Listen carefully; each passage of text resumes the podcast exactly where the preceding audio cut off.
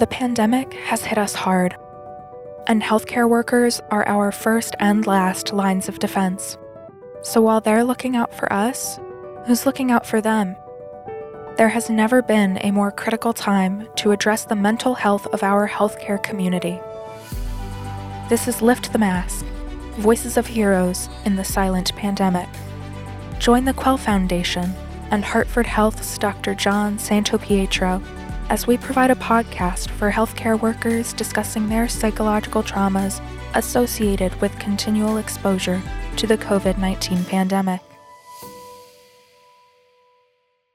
Hello, my name is John Santopietro. I'm a psychiatrist and I am the physician in chief at the Behavioral Health Network of Hartford Healthcare, headquartered in Hartford, Connecticut. During the pandemic, I have been part of a team providing support to healthcare workers on the front lines, and I have a particular interest in making sure that their stories get told.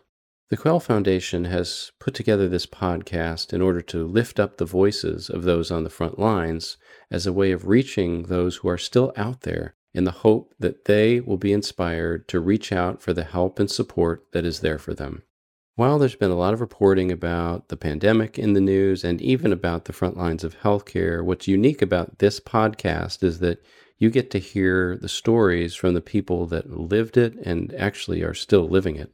I would also encourage other leaders to listen into this podcast because there are many lessons and clues about what makes good leadership in a pandemic and a crisis. It is my pleasure to welcome you to Lift the Mask Voices of Heroes in the Silent Pandemic. So, welcome everybody to today's podcast. Really excited to have Emily with us today. And Emily and I had a chance to talk, and you'd come to our attention because you run a, a press conference for the uh, Dr. Lorna Breen Hero Foundation and the legislation that's uh, been introduced, and Senator Kaine, and you're a wonderful spokesperson for that. Uh, maybe just to begin, Emily, can you just let us know, you know, what's your role and what unit do you work on in the hospital? Yeah, I'm a critical care nurse. I work in the critical care unit, taking care of medical, surgical, critical care patients. And you've been doing that for how long? I have worked in critical care my whole nursing career, so about eight or nine years. And I've worked in this current position for about four years with adults. So, no stranger to significant serious illness, no stranger to dealing with medical emergencies. And, you know, I remember when I, I, first asked you, like, how did the pandemic come into your attention? And you, you told me a story about preparing for Ebola. What's the relationship there? Yeah, so I worked in a pediatric ICU when um, there was that concern about Ebola possibly becoming or spreading and coming to the United States. And um, our hospital set up Ebola units both for adults and pediatrics and took volunteers and went through hours and hours and hours of training and PPE and the whole process of how we would manage those patients.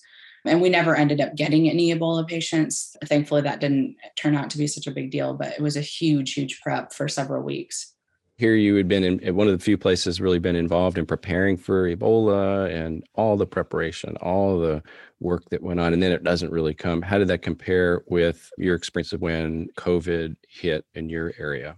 Yeah, I think that was one of the most shocking things to me with COVID. My husband actually is a farmer and started mentioning, you know, hey, there's this virus and I'm really concerned. I think it could really impact the economy and all this stuff. And I was like, no way. If there was a virus that was that big of a deal, we would be preparing for it. We would have been talking about it already. We uh-huh. would be making preparations at the hospital. And it wasn't just a few weeks later that everything really blew up with COVID. And it was a huge deal. And I couldn't believe how reactive we'd all been kind of as a nation, I feel like, more than proactive. What a different story, right? Like this virus, which now has turned into this incredibly big thing relative to Ebola you get the news of it from your husband who's you know who's a farmer. And so in virginia you you guys you know it wasn't like new york where it hit first right? How did it actually come into your area? Did patients start presenting with symptoms? Did you start getting ready with ppe and what was that like yeah, they did end up sending out some videos and some and put posters up everywhere about proper donning and doffing of PPE and everything. And it was kind of a trickle effect in this area. We started getting patients here and there. And, you know, testing initially was really complicated too. So it was really uncertain how many patients we were for sure getting. And then when we would get patients that were rollouts, it would sometimes take three and four days to get their tests back. Mm-hmm. So we would have them, you know, in the one of the units in isolation and everything until we got their tests back. And then we kept getting these projections that there was going to be a huge surge in May, and then May would come and we would get maybe a little bit of a uptick, but it would kind of settle back down. And the same thing for the end of the summer. Oh, there's going to be a huge uptick because it's kind of a touristy area. You know, again, there was a little bit of a spike, but nothing like that. And so there was this constant low level underlying anxiety of, oh, here it comes, here it comes. We're going to get this huge surge. We're going to get the, all these people. It's going to be crazy. You know, there was even talk of like taking shifts and spending night in the hospital so that you could get up in the morning and be right there to keep taking care of patients because they thought the surge was going to be that significant. And, that didn't end up happening until fall. And this thing you said was really impactful to me when you said it was really more reactive than proactive. I mean, the Ebola thing was proactive, right? Right. And the testing and and how unavailable it was. And one thing struck me when we talked before about, you know, you talked about this moment when the N95s were confiscated. What was what was that about? You know, from the hospital standpoint, I think they were just trying to control inventory and know how much they had and make sure that people weren't taking stuff inappropriately, but we have always had N95s and all this PPE in our equipment room. And they even gave us a few extra boxes to store just so we would have access to them if we had a COVID patient show up or something like that. And one day they came in and took everything out of there, and you had to go and sign out to get an N95. And that just, with, you know, all the talk about the PPE shortages and everything also it was just so scary because you're thinking man there's not even enough that we can just have access to them had anything like that ever happened in your healthcare career where supply had to be held back in order to Never. ration it Never. I mean, we sort of laugh about it now because we used to get rule out TB patients and you would use a new N95 every single time you went in that room. And we went from that to you go at the beginning of your shift and check out an N95 mask. And hopefully, if there's enough, you can have a new one every shift, you know? It's really powerful, especially even, you know, contrasting to Ebola, which really hit in other countries that aren't as lucky as we are to have the health system we have and the supply that we have. And to be confronted as a healthcare worker in this country with, we may not have enough supply of medical equipment to deal with this thing that's coming our way. But again, this is, you know, you haven't been hit by the surge, you know, which for you, like you said, comes in the fall. You're seeing it, uh, you know, happening all over the country. And I remember you you said, and I think you'd listened to one of the podcasts where somebody used the term pre-TSD. Is that right? And that, yeah. What was that like? Yeah, I just when I was listening to that episode and you, guys talked about pre-TSD, I was like, oh my gosh, yes, that is exactly right. Because the anxiety and anticipation from you know the end of March all through the summer of this just up down, okay, here it comes, here it comes. It was just this constant underlying anxiety, it seemed like. It's a, it's a powerful term, and I use it now. I, I didn't hear of it until you know I heard it. Caitlin in in Portland that brought that up in the podcast, and it really does sort of anticipation, you know, and kind of. I think you had used the word foreboding when we talked before. In Virginia, you you're also not unused to lung issues, right? In Virginia, because uh, you have uh, miners, you know, in the population there. How did that play into the virus and COVID? Yeah, that was something we discussed a lot. We were all saying if COVID really hits this area, it will be devastating potentially because we do have so many patients that have COPD or black lung and that kind of thing from working in the mines. And if not even the mines, I mean, there's other, you know, factory jobs and things like that where people have been exposed to harsh chemicals. Unfortunately, there's a, a big portion, I'm sorry, of the population that smokes. So a lot of those respiratory comorbidities, that was a huge concern. Wow. So talk about pre-TSD and talk about foreboding. Here you are, you know your population collectively their pulmonary status, their lungs are not going to deal well with a virus like this and and you're probably hoping it doesn't hit. And so what was it like when the surge came? How did you know it was beginning to happen? That was one of the other worries too with getting these big predictions that there's going to be a surge and hearing about these things in New York and other places, but it hadn't hit here like that. Was with people constantly hearing it on the news. I think it was kind of this fatigue of like, oh, yeah, yeah, they keep saying it's going to come, but it's not. Mm-hmm, mm-hmm. And then people wearied of taking that seriously and taking precautions and whatever.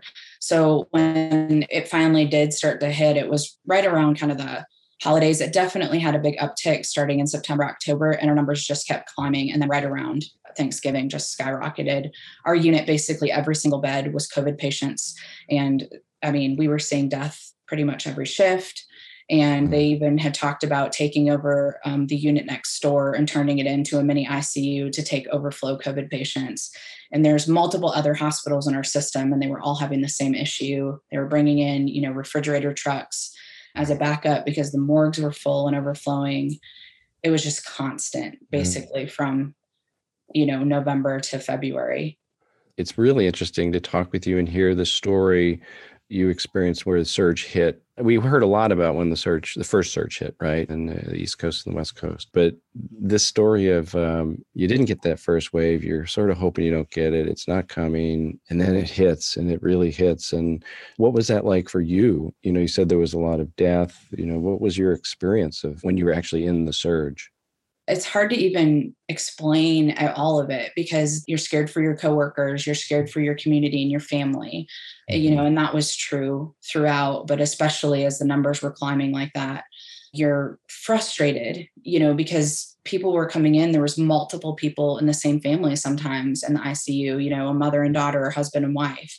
And, you know, they'd all gone to a family event for Thanksgiving or whatever, and the whole family has COVID. And people you know not masking and not taking it seriously not you know all mm-hmm. those things and it's just hard because you're like this could have been prevented you know and, and hard to see people coming in and dying like that and then uh, being physically exhausted, you know, working overtime and working a bunch of extra shifts, and then mental and emotional exhaustion from those things, but also trying to talk to family members, you know, and we couldn't have family members come up and visit. Mm-hmm. So it mm-hmm. was a lot of talking to people over the phone. So Emily, I want to go back to the the issue of the family because there's a few things in that. You know, one is it's sort of the tragedy of, you know, the way you told that story, you know, everybody in this unit in this family was viewing the pandemic um, and not taking it as seriously as we would want and then they all get come in because they're sick. I mean, that's really powerful and sort of tragic. But also the idea that you had to experience multiple family members in your hospital or ICU. And I remember you told this story. Was it a, a woman and her husband, and she had been on a ventilator? And what happened there? Yeah, so she was on the ventilator and just really doing incredibly poorly. And it was pretty clear that there wasn't going to be a good outcome. And her husband was also a patient in the hospital. So mm. the nurses got her husband in a wheelchair and wheeled him over to the unit into her room so that he could sit and hold her hand while she passed. And then he ultimately ended up being an ICU patient, but thankfully he pulled through. And there were just a lot of really heartbreaking situations like that, you know, and there were times when people had both of their parents in the ICU and these adult children were having to make life and death decisions on both patients or on both parents, sorry, you know, within the same week. And one of the things that really strikes me about that when you say it's it's so heartbreaking, my experience and, and this, I'm interested in your experience and talking with people is that in the course of a a healthcare career, let's say you're an ICU nurse or a doc, you know, you'll have a number of heartbreaking moments like that, right? But right. something happened this year where, you know, you almost had a lifetime's worth of heartbreaking moments in one year. Was that your experience? Yeah, absolutely. I think that I've probably seen more death and more heartache in the past year than in my whole nursing career combined prior to that. And I really don't think that's an exaggeration you know now that you're kind of realizing that how do you make sense of it you know within your own experience of, of yourself in in the work it's different every day you know i mm really resonated with what suzanne said one of the other people uh, that did a podcast episode just you feel differently every day. I mean, there's some days where you feel numb, and there's some days where you feel really just burdened and weighed down by all of that. There's some days where you feel hopeful that, okay, we're going to get through this. And it's, you know, it's a terrible experience, but we'll get through it and move on and hope that there are some good things that come out of it. But it's really challenging. It's trying to stay in the present mentally trying to support each other as far as coworkers and that kind of thing and um, you know when someone is having a hard day talking and working through that and then having some outlets i think is super important whether you know journaling or listening to music or watching a movie. It's amazing how many people have said that you know even just the journaling thing you know and like you're saying listening to, to music. And you're also uh, doing a program to become an aprn is that right? Yes. Was it there that you know somebody came from the psychology department and talked with your class and that struck a chord? What what happened with that yeah, so it was actually over the summer. And, you know, most of the people in our class are working as nurses through this pandemic in some way. And uh, they had a member of the psychology department come and do a session for everybody on cognitive behavioral therapy and coping mechanisms and that kind of thing. And that session got so much feedback. I mean, the school was blown away by how many people just went on and on about how helpful that was and asked him for more resources so that they could continue to explore those, you know, workbooks and different things like that to explore those different ways of framing things and working through things. You heard the talk? Yes. Yeah. And what was your experience of it? Was it powerful for you? Yeah, absolutely. And I actually I did my undergraduate degree in general psychology and mm-hmm. you know so I was familiar with some of the mm-hmm. concepts but it was just so good to hear those things and to have in that moment kind of interrupt the anxiety and the being in the midst of everything and to get that outside perspective and to have some tools to kind of frame what our experience was. Can I ask you about that a little bit? Because in some ways, this is part of what the podcast is about is this moment, right? Because if you think about how many people had this moment that you had versus how many people didn't have it, right? Where they, right. like you said, you're you're in this flow and it's just it's like wartime. And then something interrupts the flow and it got our attention. So once that person had your attention, that's like maybe half the battle. But what was helpful to you about that talk? I think part of what's helpful is stopping and recognizing your own thoughts, you know, what is actually going on, because it's so easy to kind of have all these subconscious things going on, right? Where mm-hmm. you're just going mm-hmm. through the motions, you're going through something, you're having all these feelings, but not even really recognizing those things or being present. So having that interruption and having people name some of those things and having a moment where you have the opportunity to pause and really see and mm-hmm. think about what you're thinking and mm-hmm. how you're thinking and think about the emotions you're having. So just yeah. doing that, just stopping and reflecting on what's going on with you, you you experience that as is really helpful. Yeah, absolutely. And especially some of the things, you know, with cognitive behavioral therapy specifically is what am I in control of in this situation and what am I not? And mm-hmm. being able to let go of some of those things mm-hmm. and um giving mm-hmm. yourself some space, you know, to mm-hmm. process in whatever way that looks like. Mm-hmm. It actually is a tool to be able to use in sort of dealing with your own psychological experience. And was it important that it wasn't just you alone, but that there were others that were involved in that talk or that class? I think having that shared experience, mm-hmm. and I think that's part of what's so powerful about this podcast. Like, mm-hmm. I cannot tell you how listening to other people share their stories has just impacted me so much and helped me to process my experiences and also just to not feel alone. You're mm-hmm. processing these similar experiences with other people that, you know, and maybe one person's experience was different than yours, but you're going to hear different aspects of people's experiences and whether they're varied or similar to yours. And it just makes such a huge difference to not feel alone. So I got to tell you, I almost got I got a little chill when you said that in a good way, and not only because that's part of the goal of the the big goal of the podcast is to connect people through their stories, but just even aside from that, how powerful it is when people connect with each other. I mean, there you are in Virginia, and you probably now like you know people in the podcast were from all over, right? And it was interesting to me too, because, you know, there's people in New York that experience these tremendous surges and everything from the beginning. And, you know, all over, you know, people in uh, Washington and that kind of thing.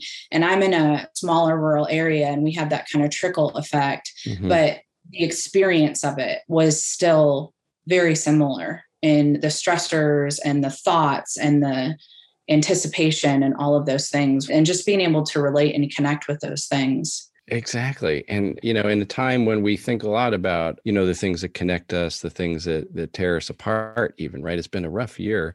That what a powerful statement. You're hearing a story from a, an ICU nurse in New York City, and you're connecting with that story in a way that's just so powerful. And actually, it reminds me of the other side of it, because I think you had mentioned that one of the things that was hard, maybe still is hard, is what happens around the pandemic on social media and politics. What what was your experience of that?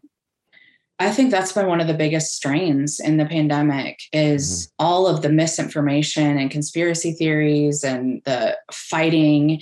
I completely deactivated my Facebook account. I mm-hmm. just could not mm-hmm. deal with the stress of right. getting on there. I was trying originally to kind of share some good information that I knew mm-hmm. was solid, good information about ways to be safe and what we know about COVID. And uh, eventually, I just couldn't be on there anymore. And the same with even the news media. You know, um, mm-hmm. everybody's trying to get your attention. And um, the way that things were being discussed around the virus and masking and all these debates and everything and the politics of it, mm-hmm. it was just so frustrating when you're working on the front lines and taking care of this and seeing this in real life and then you have all of these people arguing with what you're seeing and saying it's not real or saying it's a conspiracy or masking is a conspiracy or you know those kind of things. It was just i don't know if i have a good word for it. Frustrating doesn't feel like it. I mean it made me really angry a lot of times and i just couldn't handle being angry and frustrated all the time on top of dealing with all the emotional stuff at work yeah. Well, I mean, it speaks to how powerful it was for you that you turned off Facebook, right? I mean, it's one thing to turn off, you know, news. I think we all in some way have probably turned down at least if not off some of the ways we used to get news. But turning off your social media, that's a bigger one. Are you still deactivated on your social media? Yes. And I don't know that I'll go back to Facebook. And if I do, I think I will whittle down my following list to just some businesses and that kind of thing. Because that is one thing that's annoying with social media is that when you get off, you are disconnected, you know, whether it's from local businesses or different events that are going on or groups. You know, there's even a group with my classmates that I'm, you know, not participating in right now and because it's social media. But so if I did go back on at all, I think I would just use the account strictly for those kind of things and not for social connection. It's just amazing. I mean, even friends and family, you know, really? posting misinformation or conspiracy mm-hmm. things or arguing with your experience, and you're just, it's just like I'm working in an ICU taking care of these patients. It's real. Mm-hmm. We aren't making up these numbers, you know. Yeah. I mean, you know, we've heard it so many times. And I still don't know that I can get my head around it. First of all, it's the entire opposite of what you said about connecting to the stories of other nurses and healthcare workers, mm-hmm. right? In the right. on the podcast and otherwise. Uh, those are people you don't know. And actually, in some ways, it's a sort of social media thing, right? A podcast. And you're connecting around a pandemic in a way that's healing and helpful. And then this is the opposite, you know did you actually interact with any of them around it? Did you try to sort of talk it through or or no? Or if you did, how did that go? Yeah, I did initially. I would try and I tried to not always do it on social media. Sometimes I would try to text them separately or something like that to make it more of a personal connection.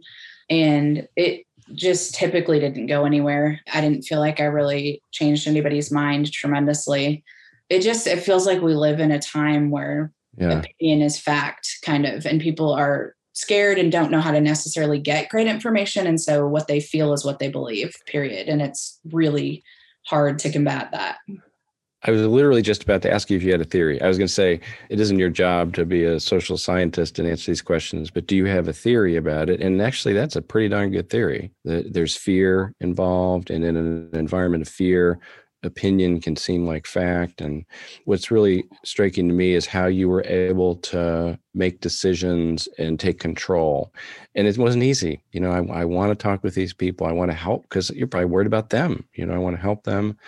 So swinging back to the, you kind of, it was like a wake up moment when you, you heard the person from psychology talk and started really thinking about your own psychological experience and others. How, how's it gone for you? Have you decided to do any work on your own or get into treatment? Or, I mean, I know you're still working and doing school, I think. So have you done anything, you know, specifically for yourself? Yeah. So at the time, I didn't. I mean, that talk was super helpful and it was great, but that was prior to our surge. And uh-huh. then, kind of when our surge happened, it was head down go time. And coming out of that and then finishing up school now i am going to be starting some telehealth counseling here in the next week or so. And i'm excited about that. I've done counseling in the past and i've found it to be really helpful. I feel like it's having another person who's got an objective perspective yep. and can listen to some of your thoughts or experiences and help you to frame those things but also give you some tools of working through things and i guess you know kind of being proactive and present in that rather than just going through the motions or living you know like we were talking about before kind of where there's just a subconscious level of stuff that's all going on that you're not really conscious of. Yep. being conscious of those things and knowing what messages you're telling yourself and being able to process an experience and hear someone else's perspective on it those can all be really really helpful that's so perfectly said. I can't even say it that well. I mean, the way you describe it, and that's in very practical terms. Something about this relationship, it's a therapeutic relationship, it's objective. There's a way of doing the work. It brings you into the moment, you're present, and you're reflecting on yourself. And out of that, do you even remember, have a sense of like, I did therapy and it helped me? I had some pretty hard family events mm-hmm. went years and years and years ago, and I did some therapy, and it helped me tremendously. I mean, at the time, I was having difficulty sleeping and all these other kind of things, and it was cognitive behavioral therapy and just giving some tools to frame the thoughts and emotions and process what I was going through, and it was tremendously helpful. It's such a no brainer. I literally just heard an NPR story about getting therapy out into the retail space, you know, and for that to be surprising to most people, it's hard for me to get my head around because what you said, when you ask people that have really been in therapy, they say what you said. It's not rocket science. It's like going to the psychological gym and the person knows what they're doing. You're in the moment and you come out and, and you think back, and that really helped me. That really helped me with this and this and this. So I'm glad to hear you're getting back into it. And you said something about doing online, or how do you feel about that? You haven't started it yet, but did you choose that because it's convenient? And what do you think that's going to be like? I mean, for me, it's mostly a convenience issue. Just it would be quite a drive to go to an office and that kind of thing. But I think it'll be great. I, I, think that, you know, it's just really personal preference. I don't think there's a right or wrong, whether you do it online. I mean, you even, you know, you can access therapy via text or on a phone call now, or you can go in the office and sit in the presence of another person whatever works for people and whatever they're comfortable with i would definitely encourage them to give it a try and even try different modes you know? It might not always be the perfect fit the first try and that's okay. That's also fantastic advice emily and how did you get involved with being at a, a news conference and a press conference around the legislation for healthcare wellness so I'm part of the American Nurse Association and the Virginia chapter specifically. And our CNO had come and asked a couple of us if we'd be willing to share some of our experiences in working with COVID patients and our experiences in healthcare to support this bill. Mm-hmm. So I agreed. And it was really interesting because I don't think I had really stopped and started to kind of process my experience until I started talking about these issues of mental health and healthcare. And it was so eye opening for me. And it was mm-hmm. ironic to a degree because I felt like I knew a lot of the things I was saying about barriers to healthcare workers seeking mental health and about some of the burnout issues and that kind of thing. But again, yeah. it was just there in the background. And I hadn't stopped and thought about it and processed or implemented it until this event happened that kind of forced me to do so. And that was kind of a catalyst also for me to start processing everything that's happened over the last year. And it's been really interesting. in some ways you might say you had to stop a few times for things to sort of sink in because you again we, we're not uh, emphasizing this but you're doing your day-to-day work every day saving lives and helping people heal and dealing with really intense tragedy and you know you kind of had to sort of stop and reflect a few times. And it's also really interesting because we see people on tv and you did a great job you know as a spokesperson and we think oh well that you know this is at the end of a, of a progression right? But actually for you sort of had you know telling you the story even just telling the story made you really think differently and reflect on yourself.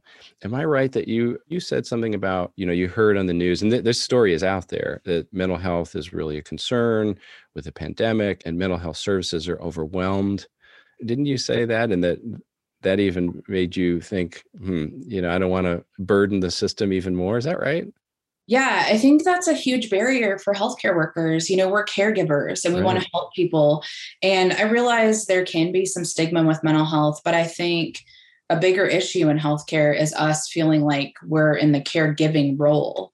Yeah, there were times for sure during the surge and even early on in the pandemic when I was dealing with a lot of kind of the anger and frustration and confusion and anxiety, where I thought I should do some kind of counseling. And I ended up kind of waiting it out and not pursuing it right away at that time. And one of the barriers for me was thinking, was hearing those stories about how overwhelmed the mental health care workers are right now with all the people. And, and I see it in clinic every day. I mean, you know, patients coming in, I hardly ever have a patient who doesn't express increased issues with anxiety and depression and everything right, right now right. with all the stuff. And so I laughed at myself when I realized that was one of the things I was thinking that was kind of stopping me from really pursuing counseling.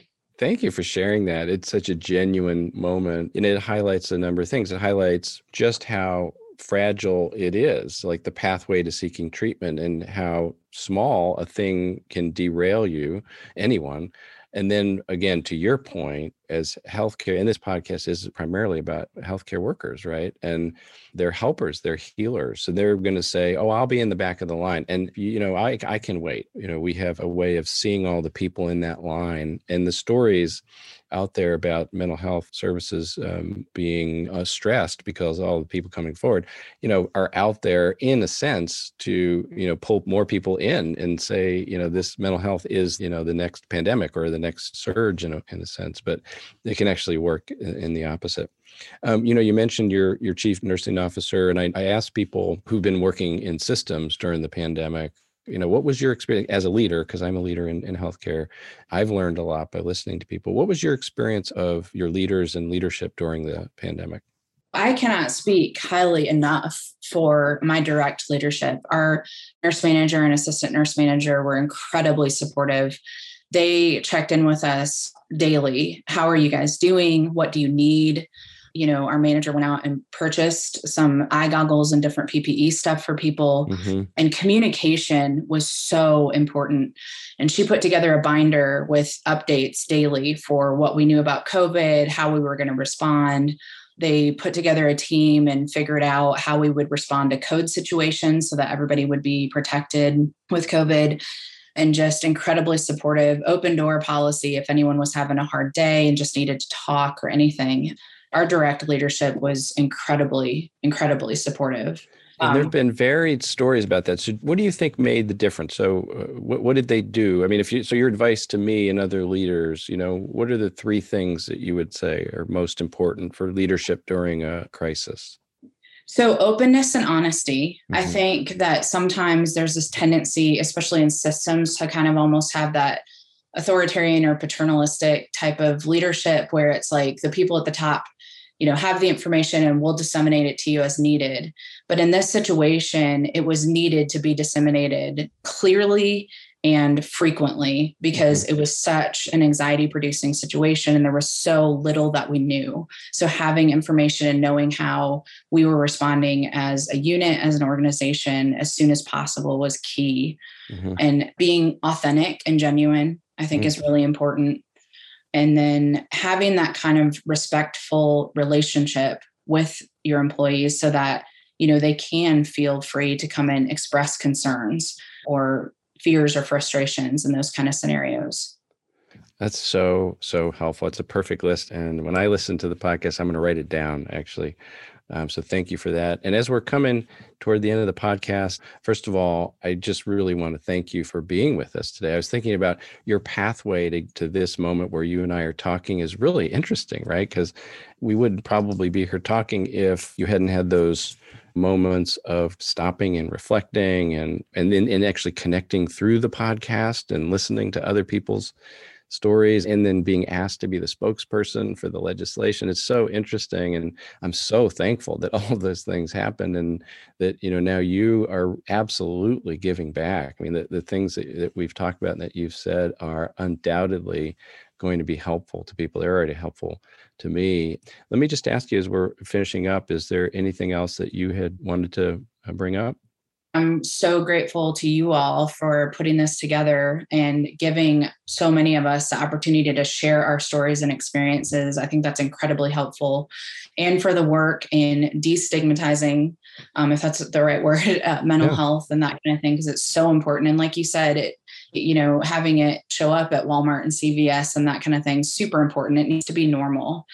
And then I would just encourage other people that are listening that have gone through you know this whole pandemic and had their experiences whatever your experience has been and however you're processing it and feeling it it's not wrong whether you know i've heard people share about going home and crying every night mm-hmm. but then i've also you know even personally had an experience of almost feeling numb some of the time mm-hmm. and you know i realized when i was watching some random movie mm-hmm. and just started sobbing because i was thinking about my patients and their experiences but that was a safe outlet for me. And prior yeah. to that, I hadn't been kind of overwhelmed with all those emotions at that time. So I would encourage people just to find an outlet, take some time to stop and process and work through it. And it's okay, whatever that looks like for you.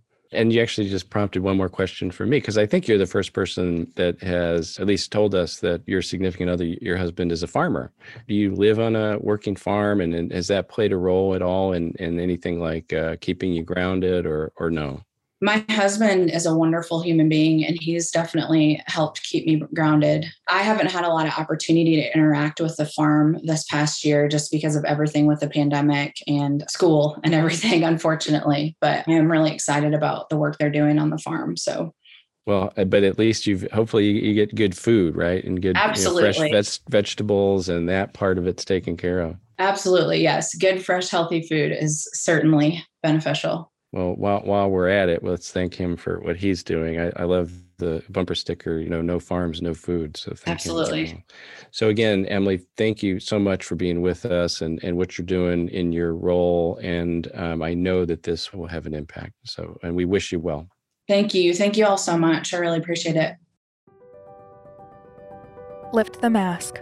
Voices of heroes in a silent pandemic. With Dr. John Santopietro Executive produced by Kevin M. Lynch, the Quell Foundation, and Mod Worldwide.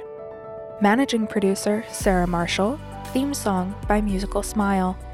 The show is engineered and edited by Scott Waz and Steve Campagna of Philadelphia Post. Assistant audio editor Vlad Radu. Film editor at Mod Worldwide. Voiceover artist Sinead Doyle.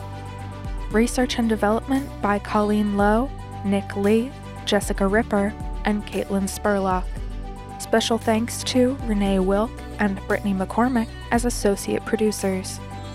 Please rate and review this show on Apple Podcasts, and you might hear your review on a future episode. Got a question? Email the Quell Foundation at liftthemask at thequellfoundation.org for sponsorship information or to find out how you can share your story as a guest on a future episode. If you haven't already, please subscribe on Apple Podcasts, Stitcher, Spotify, or wherever great podcasts are downloaded. Also, please remember to share this podcast with friends and family who would enjoy this content. This is not a podcast for personal disclosure of suicidal thoughts or behaviors and is not a substitute for seeking help from a licensed mental health professional. If you are in crisis, please call 911 or go to your nearest emergency department for assistance. Call 1 800 273 TALK, that's 1 800 273 8255, or text HELP to 741 741 if you're thinking about suicide. The Quell Foundation is a registered 501c3 not for profit organization benefiting the over 62 million Americans living with a mental health illness. Tax ID 47 512 7883.